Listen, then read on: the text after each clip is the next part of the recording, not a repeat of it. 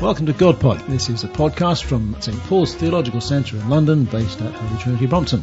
Mike Lloyd and Jane Williams join me, Graham Tomlin, in talking about theology, life, God, and just about everything else.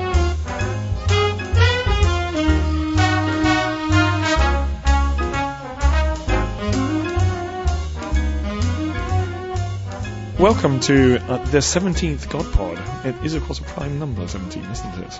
So I don't know if that's particularly significant, I'm sure. No, it isn't, so get on with it. All right then. um, but it's uh, a pleasure to have um, Jane again with us, as usual. Jane, Thank you, Mike. hello. Hello. Um, uh, it's it's sad not to have Graham with us, as because it means that you get me introducing More you. Mike. Uh, but we'll get Graham back in due course. And uh, as our special guest this week, we have um, an old friend of mine from what, years and years ago, um, Tom Wright, who is uh, Bishop of Durham Thank and you. a New Good Testament with you. scholar. Um, and uh, it's very good to have you with us, Tom. It's very good to be with you too. Yes. In uh, this GodPod, we're going to be looking at three kind of clusters of issues, really. First, the whole issue of the church's relationship with Israel, and particularly the promises of God about the land of Israel, whether those still uh, pertain or not. Um, the second cluster is about what's become known as the rapture, the whole bit in 1 Thessalonians 4 about going, meeting the Lord in the air and what on earth or otherwise that's about. And thirdly, um, the whole kind of end of the world language and the expectation that there may or may not have been New, Testament writers about the imminent end of the space-time universe. So those are the sort of things we're going to be looking at uh, in this session. Congratulations on this enterprising project. Well, it, we enjoy it. Good. I bet you do. it is so exciting to sit and talk theology for a bit.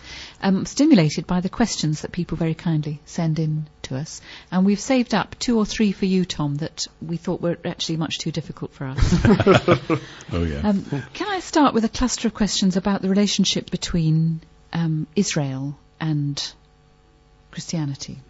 Um, it, comes in several different forms, so I'll read you a couple of different ones and see what, how you'd like to approach it. Um, here's one. What is your opinion of the promises of land and blessing that the Lord gave the Israelites? Do you think the land mentioned in Joshua 1:4 has somehow been set aside for the Jewish people? Um, and a similar question: Has God finished with the Jews as a people? Are they of continuing significance in the kingdom of God, or are they now of m- no more special than, say, the Welsh people? I say that with a certain amount of vitriol in my voice. But two related but slightly different questions. yes. And perhaps you could do so bearing in mind there's a Williams and a Lloyd. Oh, yeah, quite, quite, absolutely. I'm, I'm well aware I'm outnumbered here as a, bor- a boring, ordinary English person.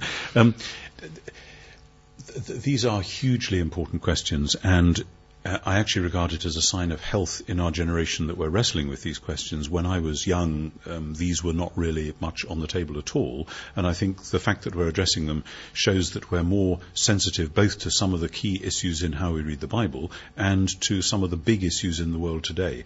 At the same time, some of these questions have got slanted by both the politics and by some of the would-be theological interpretation of the last 50 years or so, and we need to do some unslanting if we're to get it right. I think the first thing to say is that all of us as Christians in the either late 20th or now in the 21st century have to be very, very cautious how we speak about the Jewish people, because it is only two generations ago that uh, would-be Christians in Europe slaughtered six million of them, and uh, we can only think about that with shame and horror. And even though I don't believe it was Christian ideology that drove the Holocaust, there's in, there was enough mixture of some bits of Christianity sloshing around within the Nazi neo-paganism to make it quite credible for people to say, actually, the church stood by and did nothing. Mm. And those questions are still rumbling on. so let's say that and put it on the table right from the beginning that one can only think about this question with a deep sense of, of sorrow.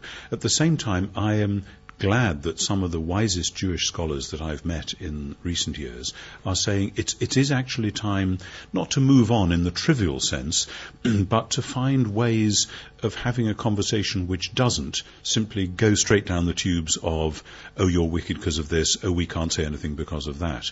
Um, and I think we need to work towards a more mature conversation between Christian people and Jewish people, and within, among Christian people, about the Jewish people, and not to be scared from saying anything just because of the, the, the awful, horrible things that happened 60 years or so ago, uh, 60, 70 years ago. So, with that on the table, um, one of the difficulties is that for many generations, the church has read the New Testament as though the Old Testament was simply um, an interesting, rather long um, bit of preamble, mm. but which can be then for all effective purposes, set aside, except that there are one or two promises there about what God was going to do. And now that God's done it in Jesus, it's nice to know that there were some promises which were fulfilled, but really there's not a whole lot more to learn from there, except some, some, some wonderful bits of poetry in the Psalms and so on. And, and actually that just won't do. And the early Christians themselves would say, read what we wrote and you'll see we were soaked in the Old Testament and you should be too, because the Old Testament offers itself as a story in search of an ending. And an ending is both a climax, a culmination, a fulfillment, and at least a transition point.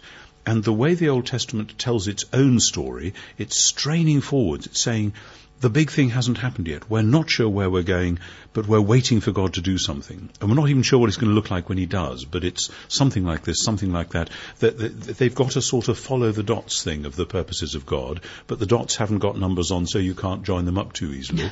and, and, the, and the New Testament says, um, we'll tell you where the numbers are, and then you'll see this is what the picture actually was going to look like all along. And that's always contentious, because at the time there were plenty of Jews who said, we don't like the way you've joined up those dots, thank you very much. And they still are. Um, and they still are. Um, absolutely. But we need to recognize that's a conversation that's been happening ever since the ministry of Jesus himself, and that that was part of the point. Now, having said that, long preamble. Um, the which key, we can now dispose of. Which we can now, no, well, no, quite, absolutely, no, don't you dare. Um, the, the, the, the, the key thing is that the way that the book of Genesis itself is written is to say that the promises that God made to Abraham always were designed to deal with the problem that was the legacy of Adam. And that's actually a deeply Jewish perception itself. Genesis 12 answers Genesis 1, 2, and 3 um, the, the Genesis 3 runs right the way on to the Tower of Babel in Genesis 11 when the human race is scattered and divided and confused and rebellious. And then in Genesis 12, God says to Abraham, now, in you and in your seed, all the families of the earth will be blessed. And then he makes promises to Abraham, which are like a going back to the beginning, except it's not a going back to the beginning, it's going on to where God wanted that beginning to be heading in the first place. It's as though we're getting the Adam project back on track. And instead of a garden to look after, Abraham is promised a land.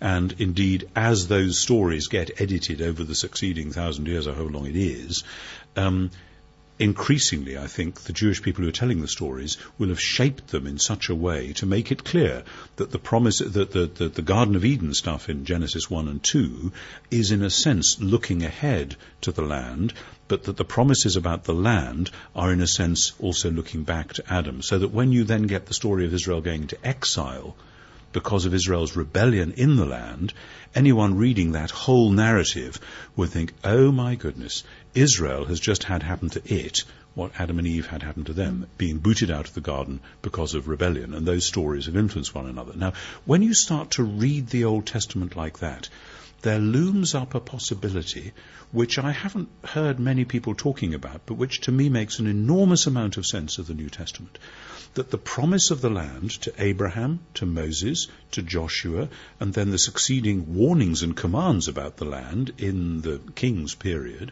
and then in the post-exilic period, all these promises about the land are a way of saying, you, my people Israel, you're my pilot project. You are the people who are to model what my eventual renewed world, renewed humanity will look like. In other words, it looks as though the promises about the land are a signpost towards God's eventual intention, going back to Genesis 1 and 2, to do this for the whole of creation. In other words, the land is not a retreat from creation. It's an advance into, it's a bridgehead into creation. Then when we come into the New Testament, we find all sorts of interesting things about the land in the gospel. We find Jesus paying scant attention to it. He goes off to Tyre and Sidon. He does this. He does that. Samaria. He um, uh, goes and talks to people in Samaria. There's a sense that he seems to be smudging the boundaries of the land. He's certainly not saying, "Here are the borders. This is what we've got to defend. Here we are." And then, of course, in Acts, they say, "Lord, will you at this time restore the kingdom to Israel?" And they're expecting a restoration of national sovereignty, of territoriality, etc. And Jesus says, well, it's an interesting question in Acts 1, is the answer yes or no? Mm. And I think the answer is yes, but not the way you think. Because he says, actually, you'll be my witness in Jerusalem and Judea, yes, yes, yes, and in Samaria, and to the ends of the earth. And so the story of Acts is the story precisely of the beginning of this movement, which transcends the land, even as it transcends the Jew Gentile ethnic boundary. And one of the sharp places you see this, very interestingly, is in Romans.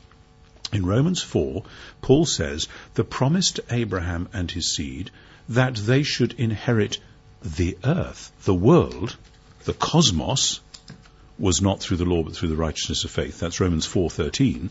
And so we think, wait a minute, surely God promised Abraham this land, and why is Paul saying that, that Abraham would be the inheritor of the cosmos, the world? And we hold that question in our heads if we know how to read Paul, and we work through chapter 5, Adam, chapter 6, coming through the waters, chapter 7, the law. This sounds like the Exodus, doesn't it? And indeed that's the point.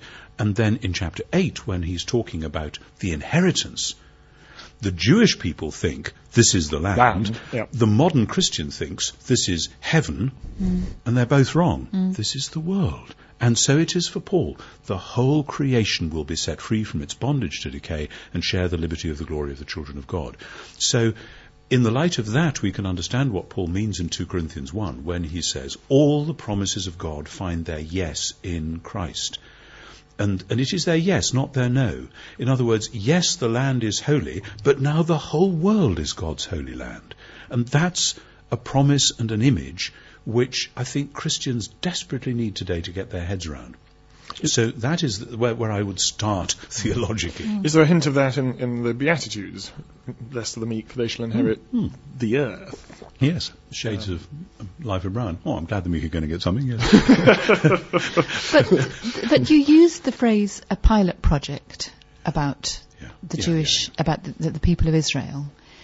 Um, is that pilot project over? How should Christians and Jews relate now? Right. There is something which is over and there is something which isn't over. And you can see Paul wrestling with that duality throughout his letters. In Galatians, for instance, he's clearly talking about something which is over.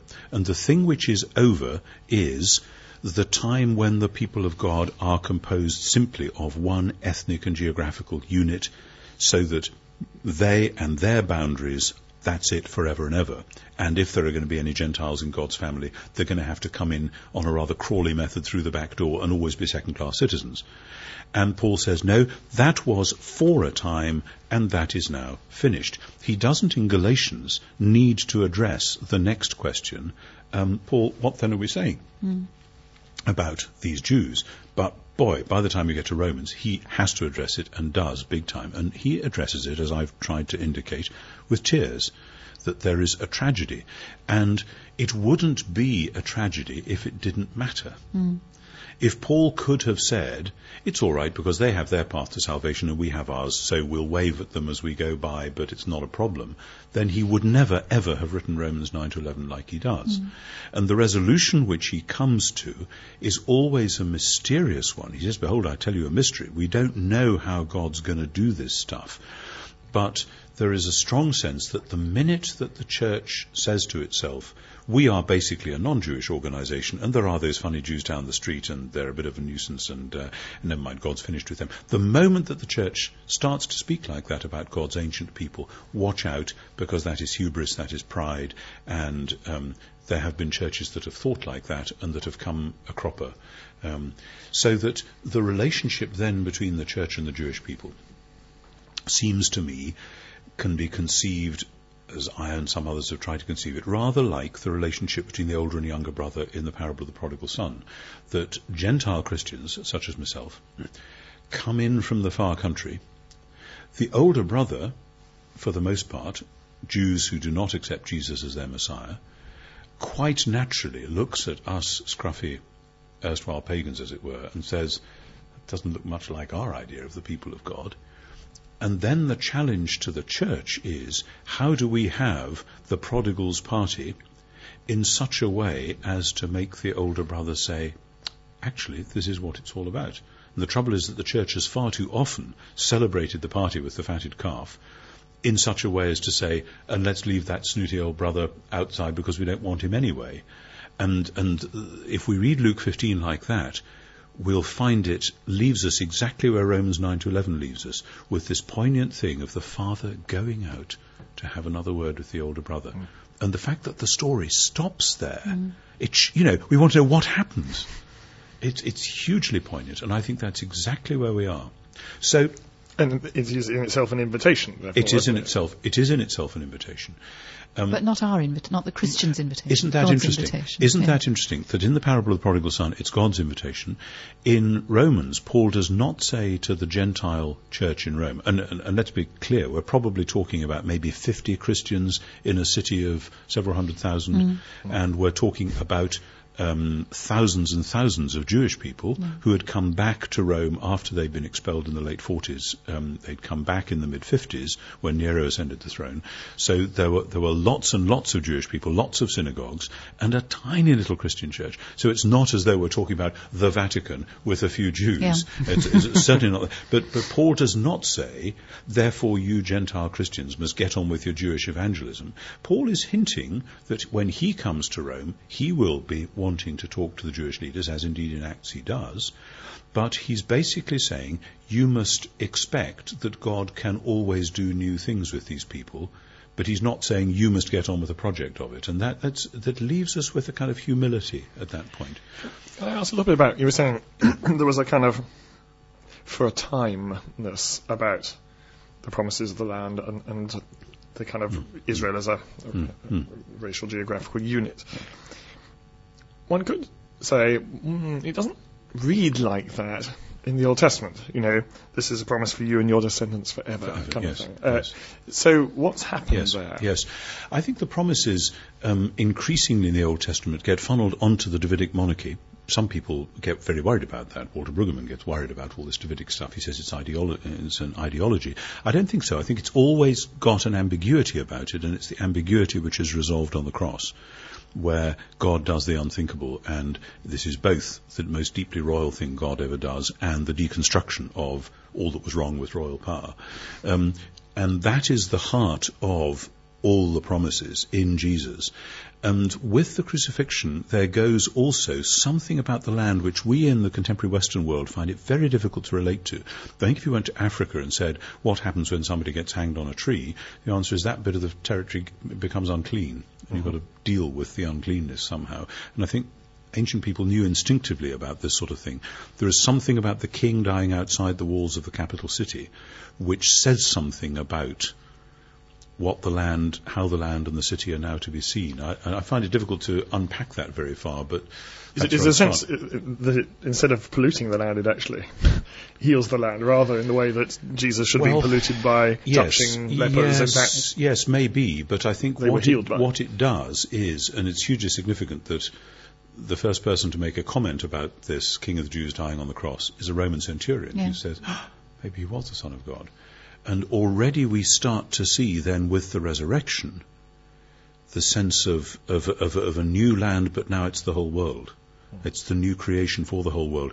So that yes, God's promise means more than it says, not less, uh-huh. as usual with God. That um, uh, yes, it is a promise forever and ever, but it's you know it's as though the child was so excited because he's glimpsed that present under the tree and it's got this shiny wrapping paper and it looks so pretty with the little threads on it and so on that the child then just wants to keep it like that and not unwrap it because it looks so beautiful and pretty. The answer is actually unwrap it and if you get rid of that wrapping paper there's something wonderful, more wonderful inside. And, and inside the promise about this bit of turf is this wonderful truth that the whole world is God's holy land and that the Jewish people should be welcome in that whole extended promised land. The tragedy is that so often it's been the church, in whatever form, and the church has come and gone and sometimes got it right and sometimes horribly wrong, that has wanted to say to the Jews, you're not welcome here in whether it's Holy Russia or Holy England or um, Germany or whatever. Um, and so the welcome to the Jewish people in every land ought to be a celebration. That's why, just one thing that I've been very involved with, in the middle of the 18th century, there was a Jew bill went through Parliament to give Jews civic rights, more civic rights in England, and there were riots, um, anti-Jewish feeling, and the bishops were speaking up in the House of Lords, I'm proud to say, on behalf of the Jewish people, saying they must be welcomed here. We must celebrate the Jewish people in our midst. And my own diocese has got some got some historic connections with that movement and that moment. And uh, that, it seems to me, is much, much more important than simply saying they must have a home in the Middle East and they must restore their ancient boundaries and they must do this and they must do that. Now, let's be quite clear. Following the Holocaust, there was a dire necessity for there to be safe space where Jewish people could know that they were safe. And if there's any threat to that, you'll find me among the first to put my hand up and say, no, this won't do. But equally, that doesn't mean that it's whatever the state of Israel wants to do right or wrong. And when you get to that point, then we're back into an ideology which no Christian should be willing to sustain. And the best and wisest of contemporary Jewish voices, I think, would say to us, please don't say Israel right or wrong. Say, yes, the Jewish people matter, they must be secure, but that doesn't mean that international justice and that local justice in the Middle East cease to matter because they do. So for you, the state of Israel, the establishment of the state of Israel, is a good pragmatic move rather than the fulfillment of Old Testament prophecy.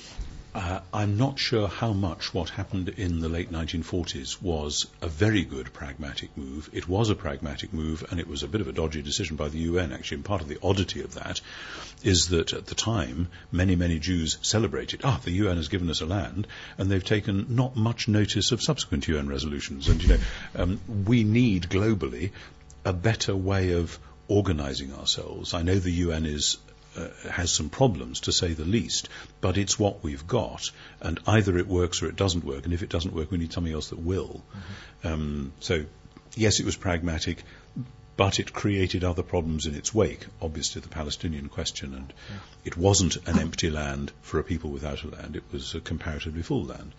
Um, but the way it was done has been very, very ambiguous clearly we could go on talking about this for several centuries, as several Christians and Jews have. Um, but we need to move on to some other difficult questions we've been saving up for you, Tom. Um, and the next cluster of questions are all about the rapture. Mm-hmm. Partly because there have been a, um, a, number of things on television and radio about the rapture, and partly because there's a whole tradition of reading the texts in the Bible that talk about the rapture that, that um, people take for granted is the only way to read them. So the, the question, let me read one of the questions that was sent to us. Please elaborate on the rapture and if it is a sound principle. If not, why not? Of course, the phrase the rapture with a capital T R um, calls up a modern tradition of reading 1 Thessalonians chapter 4, verses, whatever it is, um, 17 following, um, which listeners might like to know that Tom is flicking through his Greek New Testament actually, as we speak. Well, it's verses 13 to 18, but it focuses particularly on verses um, 16 and then 17, which contains the word snatched up, caught up, or raptured. Um, the um, the tradition which we have inherited, called the rapture, is largely an invention of the mid 19th century of the J.N. Darby um, Plymouth Brethren movement, which constructed a way of reading not only the Bible but the whole of Christian truth in a very dualistic fashion in which ultimately uh, the little church, and it was assumed that the church would get smaller and smaller and more and more beleaguered, would eventually consist of rather a few people who were the really righteous at the end time moment, and that then Jesus would appear in the second coming, but not to rule and reign on the earth, as in the New Testament, and to transform this world with the power of his redeeming love, but to snatch God's people away from this earth and to leave them sitting on a cloud somewhere or in a in whatever form, but in a detached and an isolated heaven, while then uh, chaos happened on earth and either an Armageddon or whatever. And out of that there have grown all kinds of different theories about will the rapture happen before the tribulation or will it happen after the tribulation and, and what happens once the tribulation has happened if you then will there then be a further thousand year reign? And, and people have tried to put together Paul, Daniel, Revelation, all sorts of things. And um, you know, there are many different schemes out there which um, different preachers and teachers have taught. But at the centre of it is this idea that when the second coming happens, it'll be Jesus reappearing in midair somewhere and everyone flying up to meet him, and in order to be taken off somewhere else. And uh, if I'm allowed to tell the story of um, um, uh, Professor Robin Scroggs, who used to teach New Testament at Union Seminary in New York, who was once asked Professor Scroggs, "What is the rapture?" And he said, "Well, one day you'll look out of the window and see all these people going up in the air, and you'll say to yourself, "Well, I'll be damned," um, which was, of course, um, well, kind of deconstructed a bit, but. Um, I think there are several things to be said. First, about the worldview, and then about Thessalonians that in that worldview, you're halfway to Gnosticism, which we were talking about in the previous God pod. And in that Gnosticism, the world is basically a dark and evil place. And the church, if you want to call it a church, is a company of saved souls who are waiting to be taken off to heaven where they'll be safe forever, away from the world. That is not the New Testament worldview. Let's just be quite clear about that. The final scene in the book of Revelation is the New Jerusalem coming down from heaven to earth, so that there is a joining of heaven and earth, and that means the utter redemption of earth and the personal presence of God and the Lamb with those who are indwelt by the Spirit. So there's a Trinitarian joining of heaven and earth in one glorious picture. And Ephesians 1 is so wonderful on this, that God's plan in Christ is to sum up all things in Him, things in heaven and things on earth.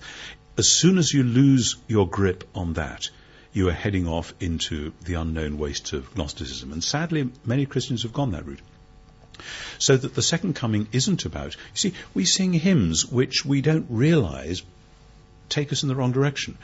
Um, he's coming back to take us home. Mm. No, he's not. Uh, heaven is not home. This earth is our home, and God's going to renew it when heaven and earth are one.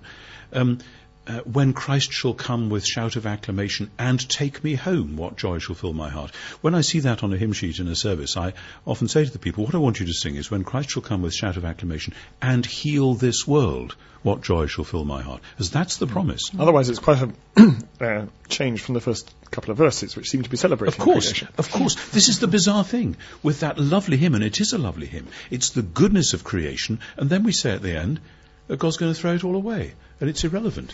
And you know, that's a deep denial of something we know in our bones, and it leads to Christians being in denial about the goodness of creation, the goodness of their own bodies, the, the, the point of ecology, of politics, etc. Anyway, so to 1 Thessalonians, I mean, what we have to realize is that Paul is uh, a wonderful wordsmith with his metaphors.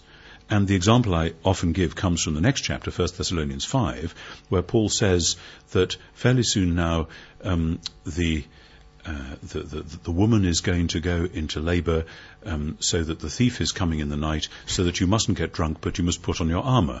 And you say, wait a minute, just, just what is happening here with, with all these, and he just throws all this stuff in. Mm. And he's doing exactly the same kind of thing in 1 Thessalonians 4 when the question is a pastoral one, that these people haven't been Christians very long and they've been told that there is a glorious future, that, that the world is going to be redeemed and Jesus Christ is going to return and he's going to be the world's Lord forever and ever and ever. And then some of their number have died. And there's horrible grief, and oh dear, does this mean the whole thing's gone horribly wrong, and is God not in control?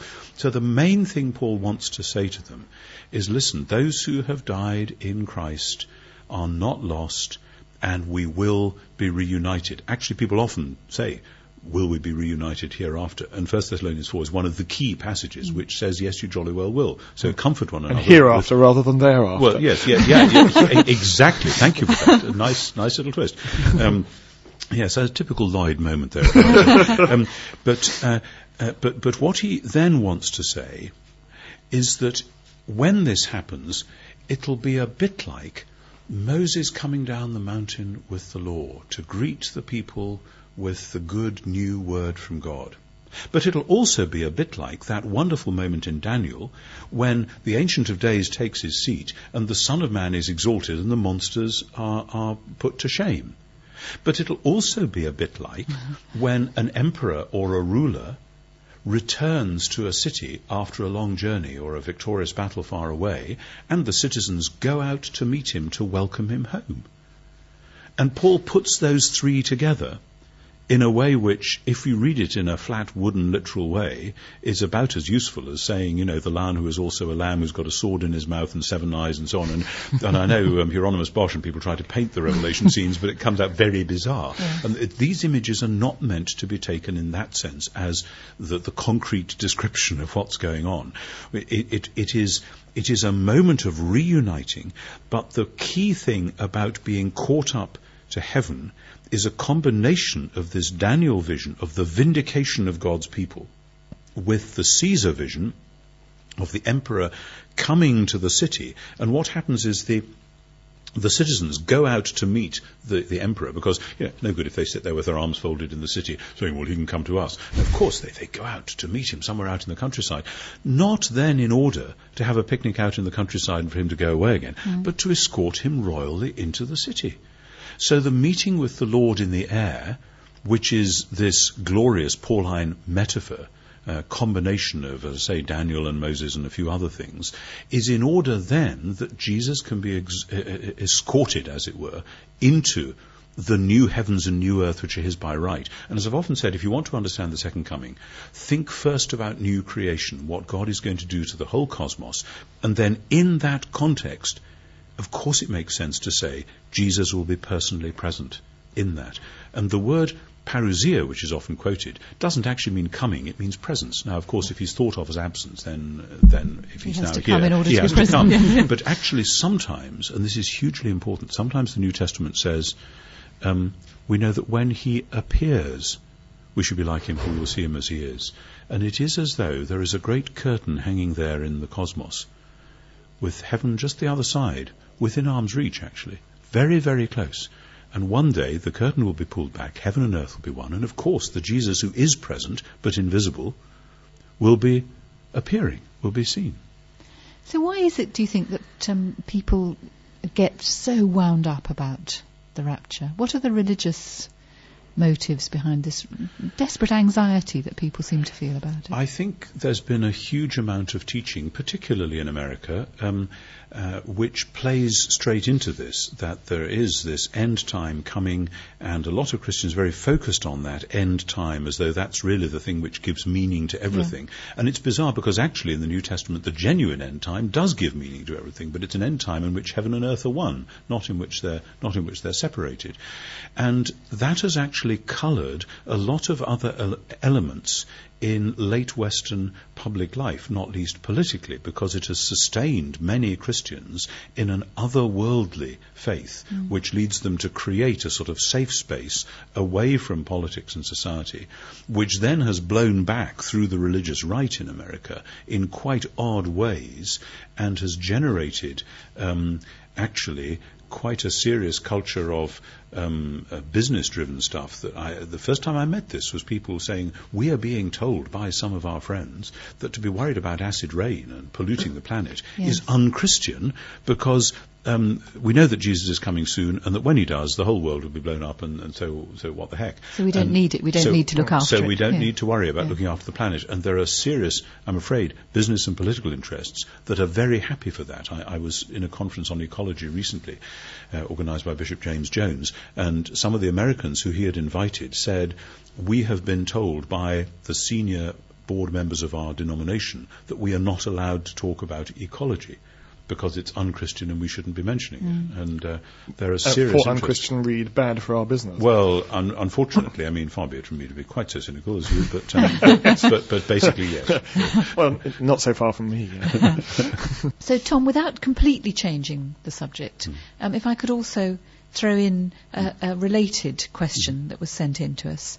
In parts of the New Testament, Paul, in many places, e.g., Romans 16:20 and James, James 5:8, mm. seem to be under the impression that the end of the world will come in their lifetimes.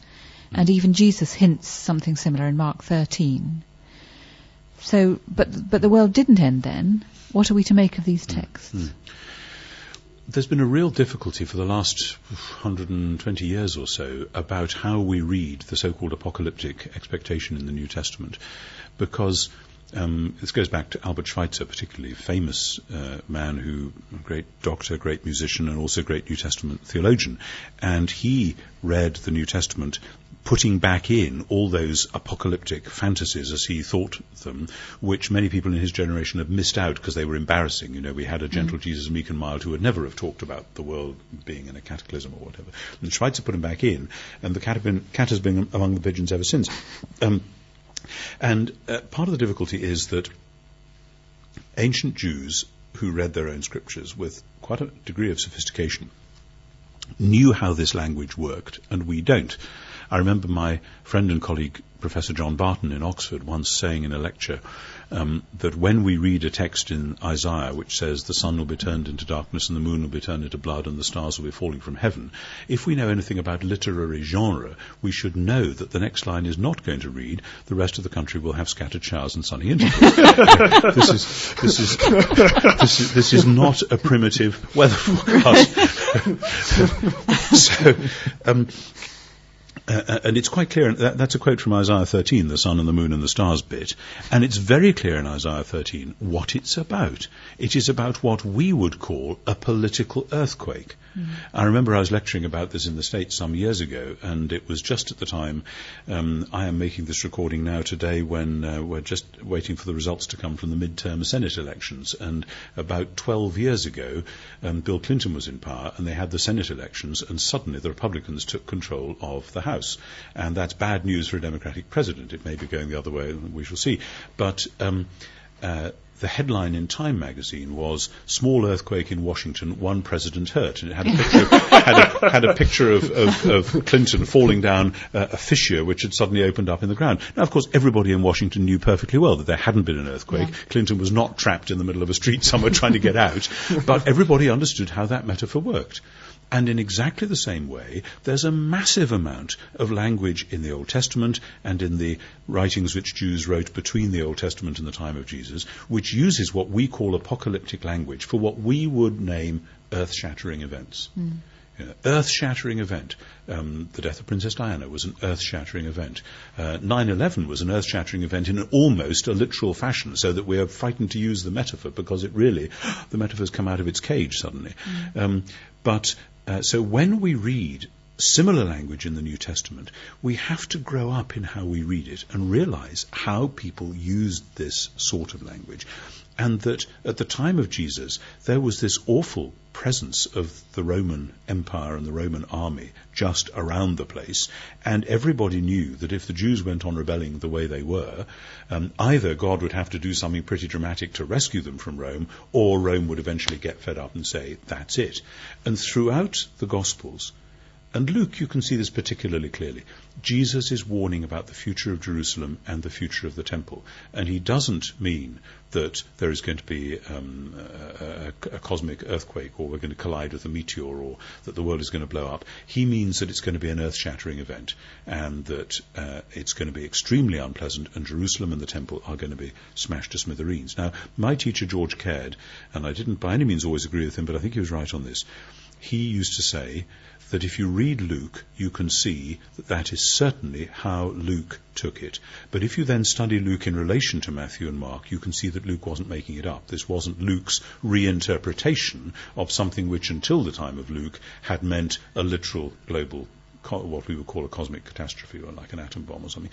Um, so when we read Mark 13, we have to say, actually, the questions at the start of this chapter are Jesus saying, Do you see this beautiful temple? It's all going to come crashing down. And they say when and how and what's going on. And then they talk about the end of the age. And successive generations of translators and commentators have thought that that must mean the end of the world because it's been assumed that that's what it was about, the end of the world. But actually, that chapter, Luke 21, Mark 13, and I believe Matthew 24, though that is controversial and some people read it differently, um, are about the fall of Jerusalem. That's the question which is up front. Mm. And then, what will be the sign of your royal presence and of the close of the age? It is as though Jesus is answering in a way which telescopes things together. Now let's just put ourselves back for a moment into the time of the ministry of Jesus. Jesus has been trying to tell his followers, we're going to Jerusalem and I'm going to be killed. And they don't get it. They really don't get it. If they had got it, they probably wouldn't have followed it. I think, and it's very heavily ironic, I think when Jesus says we're going up to Jerusalem and the Son of Man's going to be handed over and its chief priests and uh, be killed and on the third day be raised, I think they think that is a very odd metaphor, meaning some of us may get hurt, some of us may get killed, but we're going to win. Mm. And that's why they follow him. So they're not expecting that he's going to die and be raised. Otherwise, when he was killed, they would have said, "Oh well, that's panicked, that's very nasty, yeah. but um, we wait three days and then he'll be back." Yeah. And, and that is not the picture we get, to say the least. Um, you know, there's no sense of, "Oh well, we've got to go through. Let's just hide and then it'll be right." Uh, no, they're not like that at all. Um, there's a sense of, "Oh, this is just the end. This should not have happened." Mm. So there is no way that Jesus is giving them a kind of chronologically phased account of, well, I'll die, then I'll be raised, got that, fine, good, and then there'll be this, and then there'll be that, and then finally there will be a second coming. They're just not up for that at all. When they hear that in Acts chapter 1, this is new. Um, uh, from the angel, he will come in like manner. You know that that that's totally new to them. So when we project ourselves back to Jesus on the Mount of Olives, saying, "See this temple," they are wrestling with the questions God is going to bring history to its great climax, and that must involve Jesus being Lord, and, and, and when will he appear in his royal power, and when's that going to happen? And, and so all these questions are scrunched together in a kind of eschatological telescoping thing where things which we now see with great hindsight are in fact strung out over a much longer period are squashed together exactly as you find it in the Old Testament prophets, where things are said, some of which happened the next day, some of which happened 400 years later. From the perspective of the prophet, that's not a problem. Um, and so we have to learn to read um, Mark 13 and its parallels in that way. Now, with Paul, Romans 16, yes, and actually plenty of other passages, and perhaps the most famous is 1 Corinthians 7, where he says, uh, if you're thinking about get, getting married, probably not a good idea because the form of this world is passing away. You know, do if you want to, but whatever. And there's been a lot written about these, and I'm not suggesting that in two sentences I can solve all the exegetical problems. Oh, go but, for it. Well, but um, uh, it's, I mean, for instance, Bruce Winter in Cambridge has done a lot of stuff on what was going on in the uh, Aegean world, that's the Greek world, in the 50s. And there was a great famine just at the time Paul was writing 1 Corinthians. And it looks at, Bruce Winter has argued, it looks as though he's saying um, there is a time of great distress at the moment. Um, the present time is really very tough and at the moment it's time for battening down the hatches. Not, Don't not a good moment to be having children. N- not not not not a good moment. Extra to mouths to feed. Yeah. Well, not not not not a good moment to be to be starting new projects. Mm. You know, just just hang in there, um, and it is as though at any given point in the sequence you can say, well, with Paul. Um, Jesus might come again. The new heavens and new earth might happen at any time. But the things which say it must happen in your lifetime or within a generation are, I think, visibly connected to the prophecies about the fall of Jerusalem. And in 1 and 2 Thessalonians, I think Paul knows those prophecies about the fall of Jerusalem. And I think it is one of the imperatives that drives Paul to do what he does, that he wants to establish Jew plus Gentile Christian communities on Gentile soil ahead of the fall of Jerusalem, because he knows that if he doesn't do that, then when Jerusalem falls, the Jewish Christians will say, it's because we are fraternizing with those Gentiles, and the Gentile Christians will say, it's because um, God's God, finished, God, God's finished with, with, the Jews. Yeah. So he is, the urgency of Paul's mission is not to convert some before the end of the world, but to establish these united churches before the balloon goes up and the whole world looks different.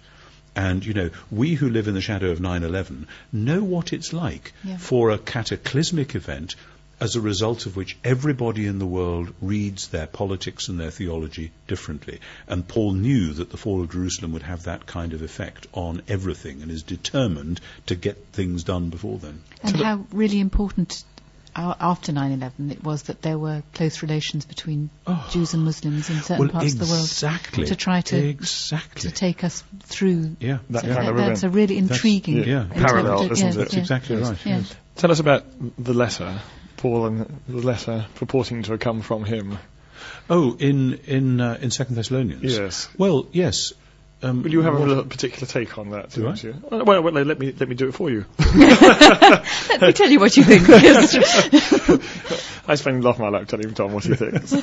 um, the, the, Paul, Paul talks about uh, uh, you- the letter purporting to come from me, saying that the day of the Lord has already happened.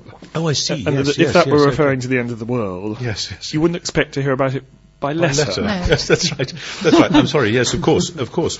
Um, do not be alarmed. I- That, that, yeah, you're absolutely right. Um, sorry to be so slow. Um, It's all right, you have Mike to remind you. E- even, yes, absolutely. Even, even with all this I have my use. Yes, yes. Um, yes, that when Paul says, "Don't be alarmed if you get a letter saying that the day of the Lord has come," then it cannot possibly mean the end of the space-time universe because you would have thought they would have noticed. Yes, um, and, and, and and this must mean. I mean, the, the really interesting point is Paul is using "day of the Lord" language just as you find it in Jeremiah And Amos. And Amos and so on, that day of the Lord can mean the ultimate day when God puts everything to rights and the earth shall be full of the knowledge of the glory of the Lord as the waters cover the sea. And that's, you know, the day that we all long for.